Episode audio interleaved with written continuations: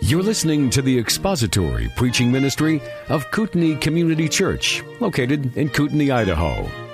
We pray that Christ is exalted and your spirit is blessed by the teaching of God's Word. For more information about Kootenai Church, please visit us online at kootenaichurch.org.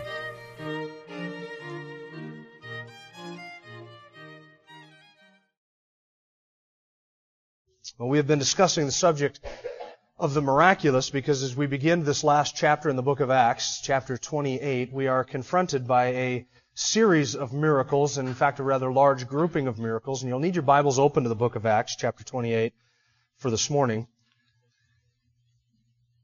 Last week we looked at the apostle Paul getting bit by a viper on the hand and shaking that viper off into the fire. And the Lord sovereignly, graciously, miraculously, powerfully protecting him from the effects of the venom and any ill harm that might have come to him as a result of that. And today we are going to be looking at verses 7 through 10. And I asked you last week, and I just want to remind you, next Sunday is our Resurrection Sunday. That's next Lord's Day. So we're going to be looking at the miracle of resurrection. The following Sunday is sort of a um, stepping back from the book of Acts and looking at the entire book and the, all of the miracles in the book of Acts, it's not going to be any longer than a normal sermon, but we're going to do it in sort of an overview, a very cursory fashion. Look at all of the teaching on miracles in the subject of the book of Acts and see what does that tell us about miracles for today. Now, that sermon, and that, that Lord's Day two weeks from now, I offered to you that you could submit questions if you have questions about miracles or miracle workers or what about miracles today. I haven't received any of this last week, so it might be that you know everything about miracles. We've covered them all. We've been through some of this stuff before, so you have no questions and, and you got it all down, in which case two weeks from today is going to be a real bore for all of you as we go back through some of those things. Or it may be that you think you know about miracles and you think you understand the answers to the questions, but you really don't. In which case two weeks from now is going to be quite a shocker and a surprise to you as you find out some things about miracles that maybe you didn't know.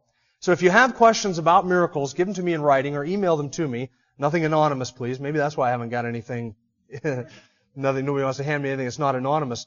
But I don't want to leave the subject of miracles in the book of Acts and leave with it a bunch of unanswered questions. Because I may be addressing things that maybe you aren't thinking of and you may be thinking of things that I haven't thought to address. And so I'd appreciate the, the preemptive feedback, if you will, as to what questions you might have about it. Because as I look ahead at what we're going to be covering over the course of the next two years, it might be a couple years before we deal with anything pertaining to miracles or signs or wonders after the book of Acts. Because this section of miracles in Acts 28, beginning of verse 7, or beginning all the way through the first 10 verses, I should say, is the last of the miraculous that we read in the New Testament. Not only is it the last in the book of Acts, but chronologically speaking, we don't know of any, in scripture, we don't know of any miracles that occurred after this. Now that's not to say that none did. And that's not to say that none of the apostles did any miracles after Acts 28. That's not my case.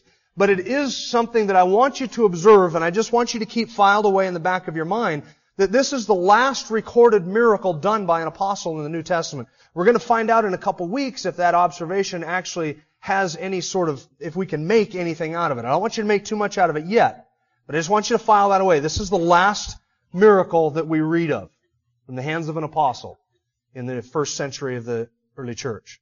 So Acts chapter 28, last Sunday was Paul being bitten by the viper. He landed on the shore of Malta. He was gathering sticks. The natives were friendly to him. Kindled a fire. Uh, picking up sticks, got bit by the snake, and the snake uh, clasped onto his hand, and he shook it off into the fire. And the Maltans began to say, "Well, he may have survived the sea voyage, but the God of justice has not allowed him to live. So he must have been a murderer. Something bad happened to him. Must because he did something heinous, something wrong, something sinful, like murdered some somebody." And then after the there was no ill effects from the venom whatsoever, nothing from the snake bite, no swelling. He didn't fall down dead immediately like they were expecting. They changed their minds and said, well, he must be a god. Now I review all of that to bring you up to speed in case you weren't here last week or in case you were here last week and you slept through the whole thing, which is possible. Sometimes I do that. I bring you up to speed because we're beginning now with verse 7. Verse 7. And here's a cluster of miracles that we find at the end of the book of Acts that we haven't seen since way back in verse, in chapter 19. Now in the neighborhood of that place were lands belonging to the leading man of the island named Publius, who welcomed us and entertained us courteously three days.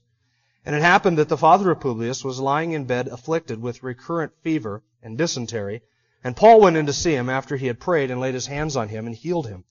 After this had happened, the rest of the people on the island who had diseases were coming to him and getting cured.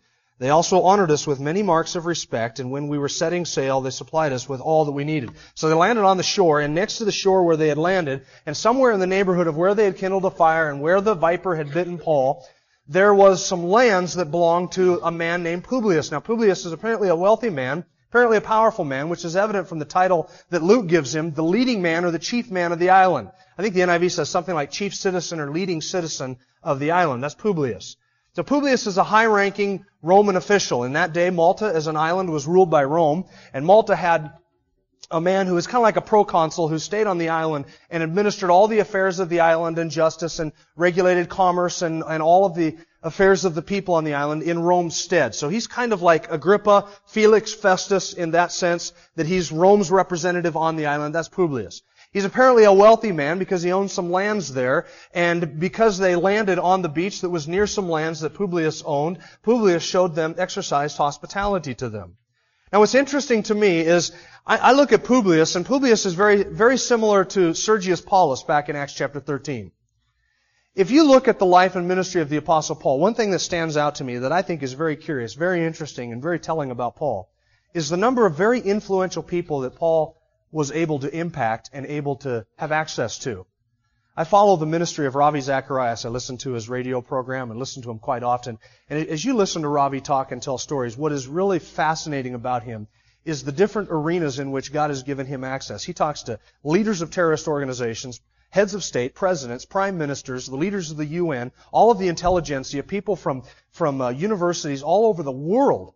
This guy hobnobs with some of the the, the brightest and the best and the most elite people on the face of this globe. Only God can open up a door like that.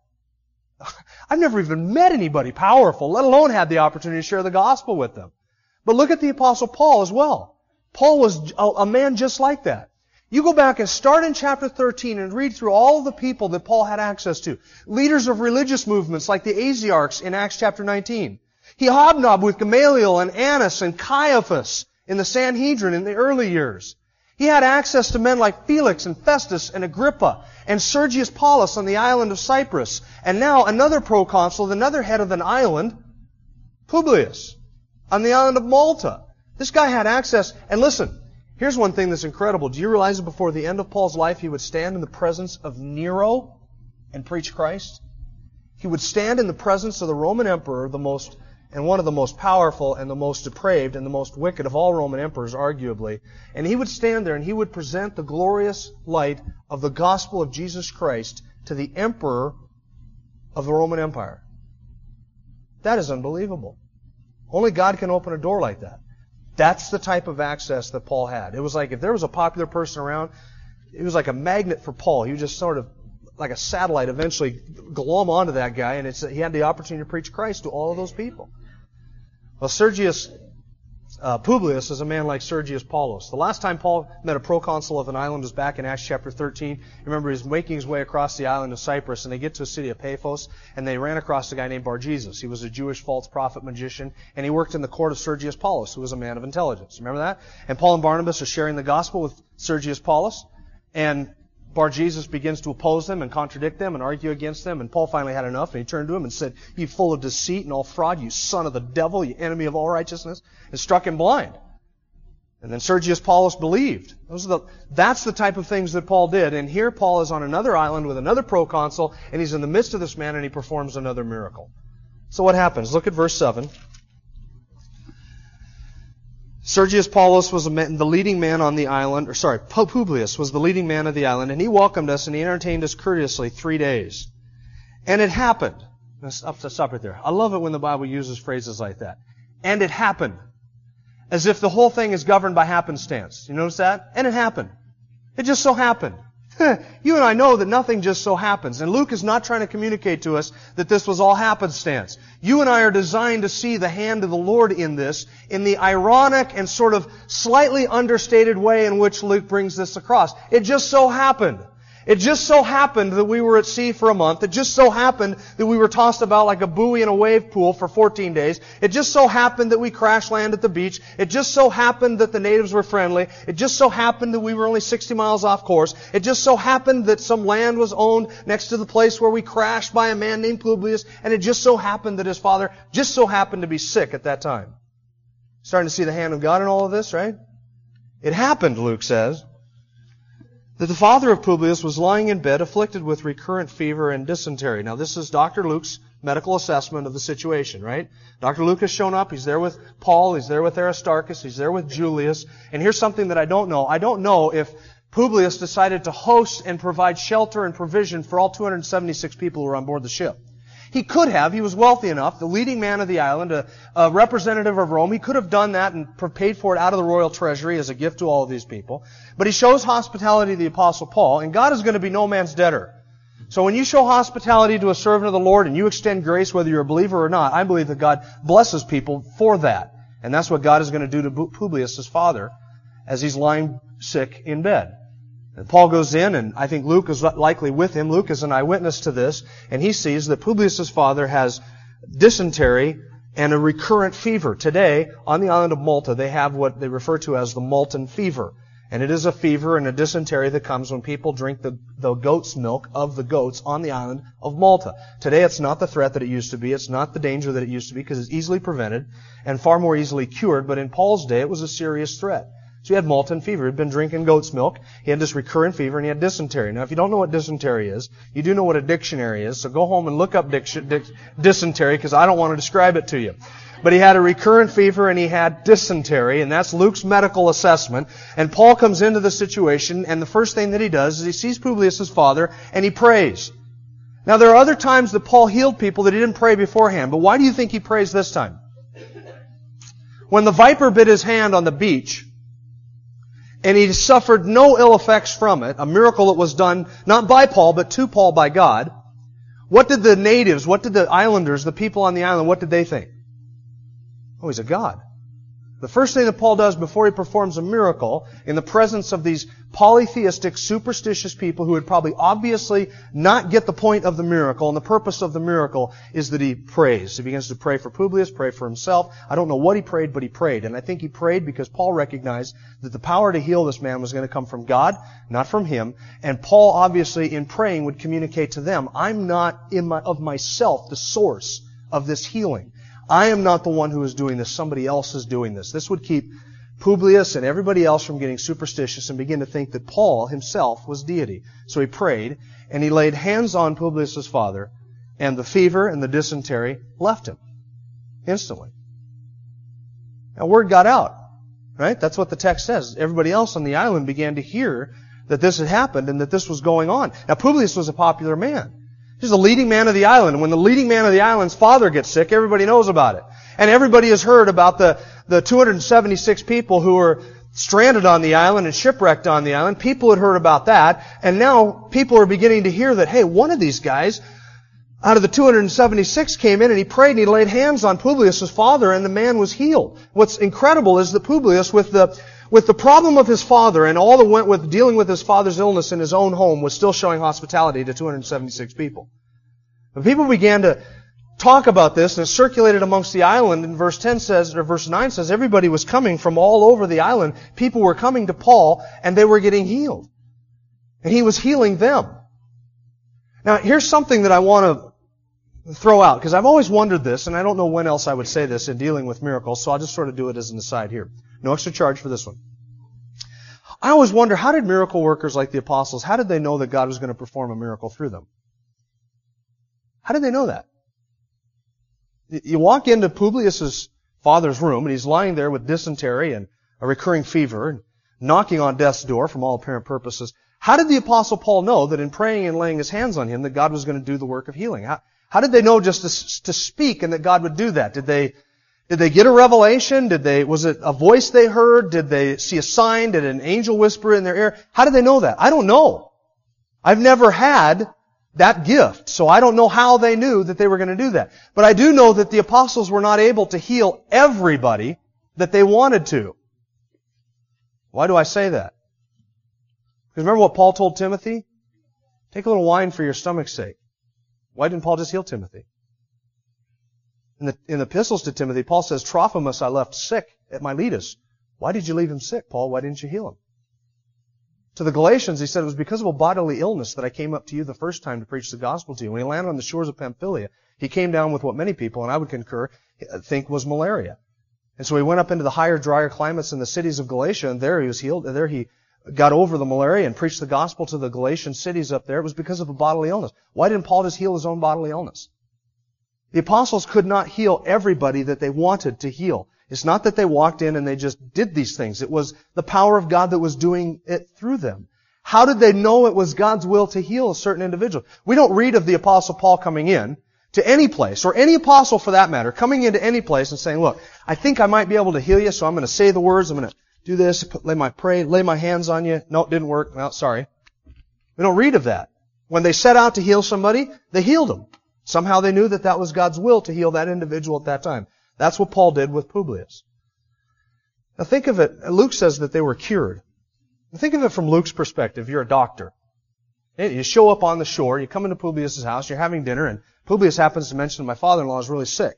And so you're Dr. Luke, and you walk in, and you see him lying in the bed, he's got dysentery, he's got a recurring fever, and they're putting wet things on his forehead, and he's sick, he's ill, he's dizzy, he's all of that, and dehydrated, and as a doctor, what, what do you do? Diagnose the situation. How long have you been this? What did you eat? What did you drink? What have you done to cure this? And you start, you kind of go into action. That's what doctors do. They just kind of want to go into action, help the situation. And so you begin to diagnose it, start suggesting treatments, and in walks Paul, prays, lays hands on him, boom. What's for dinner? It's over with. And you're Luke thinking, he stole my thunder. Stole my thunder. And there's a doctor that's traveling with a healer who has the ability to walk in and totally cure people with the laying on of hands. And from a medical perspective, from Luke's perspective, Paul did this not only to Publius' father, he did this to people who were coming to him from all over that island. An island nine miles wide, 18 miles long. People were coming to him and if they had diseases, they were being healed. And Paul was healing them. Now there's a couple observations that I want to make just from this passage that are germane to the subject of miracles. The first one is this. There is in scripture no pattern there is in Scripture no pattern for performing miracles. Even in Paul's life. Acts chapter 14, he walks into the city of Lystra. He sees a cripple. And uh, Luke says he shouted, Paul called to him in a loud voice and said, stand up and walk. He stood up and walked. Didn't lay hands, no prayer. He just shouted out in a loud voice, stand up and walk. Acts chapter um, 19, the handkerchiefs. Paul's working on the marketplace, sweating, and wipes the handkerchief, and people are sneaking these off and taking them to people. People are getting healed through the handkerchiefs, and demons coming out. And Paul's not even present. Acts chapter 20, Eutychus falls out of the, the window, the third story window, and hits the, hits the pavement dead. The apostle Paul runs out, falls on him, embraces him, and God does a miracle through him there. Here Paul prays and then lays hands. What's the pattern? You know, there are schools and there are churches and religious movements that teach classes on how to do miracles, how to heal the sick, and how to raise the dead. My question is, what do you teach? Is it through handkerchiefs? Is it through laying on of hands? Is it through shouting out at somebody? Or do you try everything? And there was no pattern to Jesus' miracles either. There are times when he simply said, your sins are forgiven, get up and walk. And there are other times when he took a spit and he made mud and wiped them on people's eyes. What's the pattern? There's no pattern. And the fact that there's no pattern in scripture indicates to us a couple things. First of all, miracles were designed to point to God, not to a pattern, not to a function, not to a mantra, not to some systematic thing that you and I can do to effect a miracle. They were designed to glorify God and point to God. It wasn't like you went A, B, C, push the button, and X, Y, Z comes out. There's nothing to duplicate. There's no pattern. There's no mantra. Do you remember the seven sons of Sceva who tried to duplicate Paul's miracles in Acts chapter 19? What happened to them? They got stripped, whipped, and sent out of the house laughing. Humiliated. Why? Because they thought it was just a matter of a mantra. We adjure you in the name of Jesus whom Paul preaches, blah, blah, blah, come out of him. And demon said, you're a joke. And they took him to school. Spanked him in a bad way. There's no pattern. You can't teach that. Why? Because miracles are not something that you and I can do through a mantra, through a pattern, or through a system of ABC, one, two, three, and now we do it, and we perform the miracle. The second thing that that should indicate to us, the fact that there are no patterns in Scripture for healing people, is that it indicates to us something that the apostles, I think, believed about miracles. I think the apostles believed that when they died off, that that miraculous gift was going to die off. You know why? Because Paul never told Timothy, here's how you do it. He never taught Titus, here's how you do it. He never said to Luke or Aristarchus, he never wrote, you will search the New Testament in vain for instructions on how to do miracles. It's not there. The apostles never communicated that to the next generation of how to pick up that ministry and carry it on. They didn't. They didn't tell Timothy, here's what you do, here's what you say, here's how you know who to cure and who not to cure, here's what to expect, here's what will go through your mind, here's what to look out for. Didn't do any of that. There's just no pattern in the New Testament. Second, this is the second observation that's germane to the subject of miracles, and it is this. Miracles in the New Testament were instantaneous and they were complete. Instantaneous and complete. You didn't have Paul walking in and healing Publius and saying, okay, now that you've got your healing, I want you to listen to the doctor because he's going to tell you what to do. He's going to treat you. After three or four weeks, you keep claiming your healing by faith and it'll come. It wasn't that at all. One minute he had dysentery, the next minute, nothing. One minute he has a fever, the next instant it's gone. They were instant and they were complete. One minute a man can't walk, the next minute he is leaping for joy in the temple courtyards. One minute he can't see, the next instant he has perfect vision. Instant and complete. Jesus never went up to somebody and said, I know that your eyesight is poor, but I'm going to heal you to the point where you don't need glasses anymore. You'll still be able to see even without your glasses. No, he took blind people and made them see with 20/20 perfect vision. That's the type of healing. Instantaneous and complete. No relapses. You know, if you follow the ministries of um, modern faith healers like Benny Hinn and that whole lot of them, what you'll find is that people end up dying from the diseases that they were healed of last week at the uh, at the big meeting. And we can understand human nature that everybody on the island would come flocking to the Apostle Paul because whenever we hear that somebody has the gift of miracles and you take somebody who really has an illness and a disease, and there's something in our human nature that wants to be healed so much, we want to believe that this individual has the power to do it. And they will flock to that individual. If you doubt me, turn on a Benny Hinn crusade. If you can stand to watch an hour of it, just watch it. The difference between Paul and Benny Hinn is that Paul had a genuine gift whereby God genuinely healed people in a genuine manner of their illnesses, all to the praise of His glorious grace. Benny Hinn is not. He is a charlatan, false teacher. But you take people who have illnesses, and the illnesses are very real, whether they're cancer or some other illness, and what they desperately want is to be healed. And so they begin to fall into that subtle trap that maybe this guy does have that gift. And I'll, I'll just go and, I'll just go and try it. And they go and try and they put all their hopes and bank all of their money and bank all of their faith into that individual. And they don't have that gift. And you follow their ministry and you watch the results of it and people relapse and they say, well, you didn't, you didn't have faith to keep your healing. You see that in the New Testament ever? You don't see that ever in the New Testament. Healings were instantaneous and they were complete. Now there's something curious from Acts 28 that is lacking and from what I know about Luke and from what we've read all the way through this book for the first 27 chapters, it's very it's, it's very obviously lacking, and it's sort of odd to me that Luke doesn't include any mention of this. Do you notice something that's lacking in the first ten verses? Maybe you caught it. Do you notice that there is no mention of any teaching, preaching, or evangelism? Do you notice that?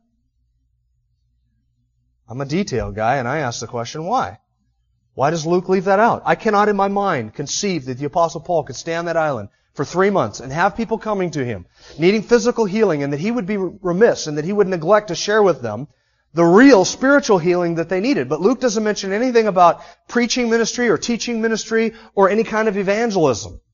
And further, beyond even that, Luke doesn't mention anything about a church being planted on the island of Malta. Do you notice that?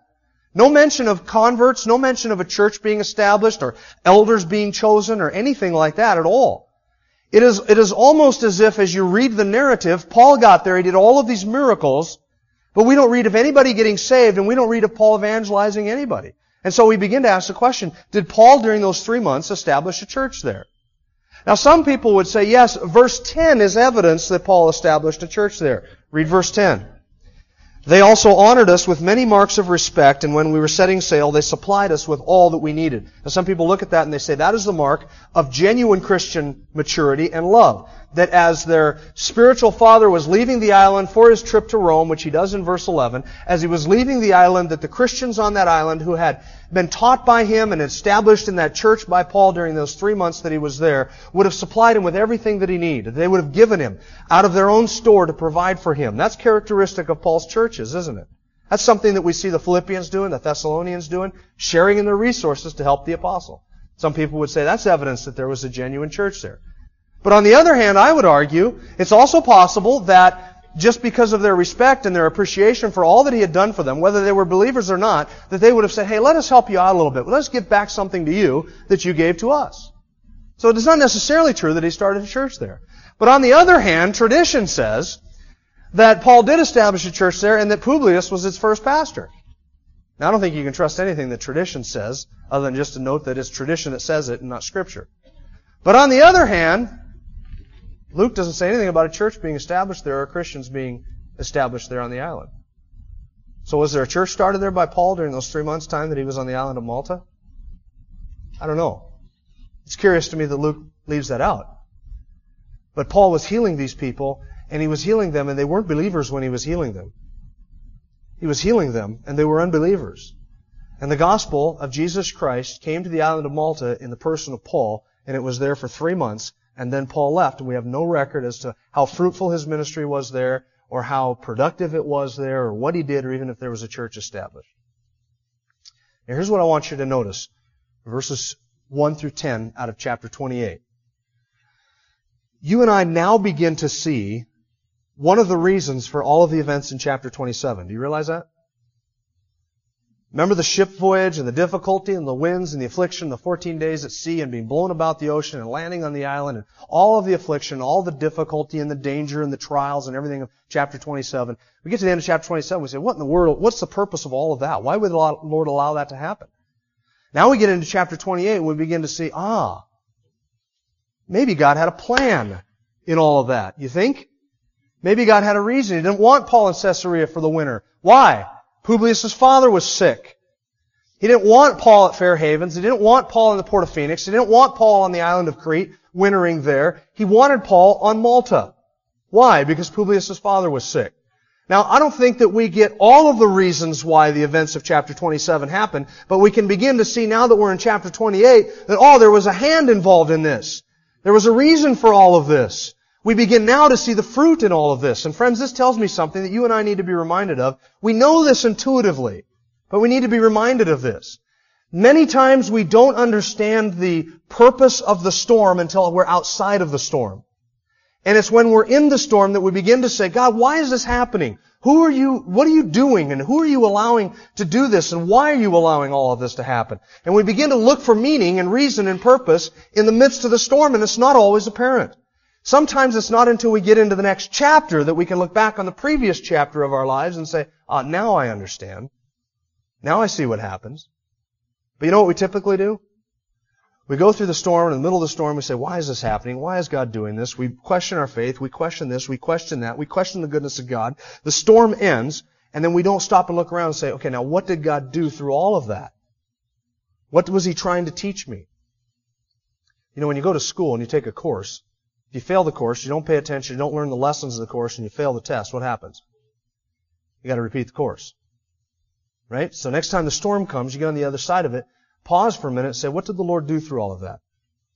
What did I learn? What did others learn? What did God bring out of that? You're not going to know all of the purposes. You're not going to know all of the reasons.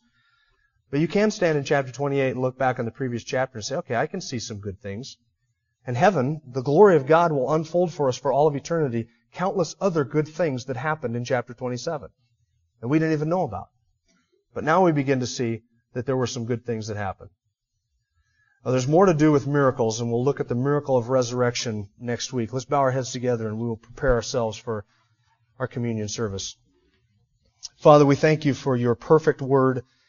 We don't always understand everything that happens in our lives, but we know that your word assures us that no difficulty and no trial will ever be wasted that you have a way of bringing good out of everything evil and everything wrong. and every trial and difficulty that we face. We thank you that we can trust you and that nothing in our lives is without purpose and nothing in our lives is wasted, but by your grace you bring it all to our good when we are loved by you and called by you to eternal conformity to the person of Christ. Thank you, God, for telling us what you do about the subject of miracles in these next couple weeks as we look at different miracles and the teaching of the Bible on miracles. We pray that you'd help us to understand the purpose of them and not to put you in a box and not to misunderstand them, but to see from Scripture what you have revealed to bring our lives into conformity with that. We ask this in Jesus' name. Amen. Thank you for listening to the latest podcast from Kootenai Church. If you'd like to learn more about Kootenai Church or to donate to our church ministry, you can do so online by visiting kootenaichurch.org. We hope you enjoyed this podcast and pray you'll join us again next time. Once again, thank you for listening.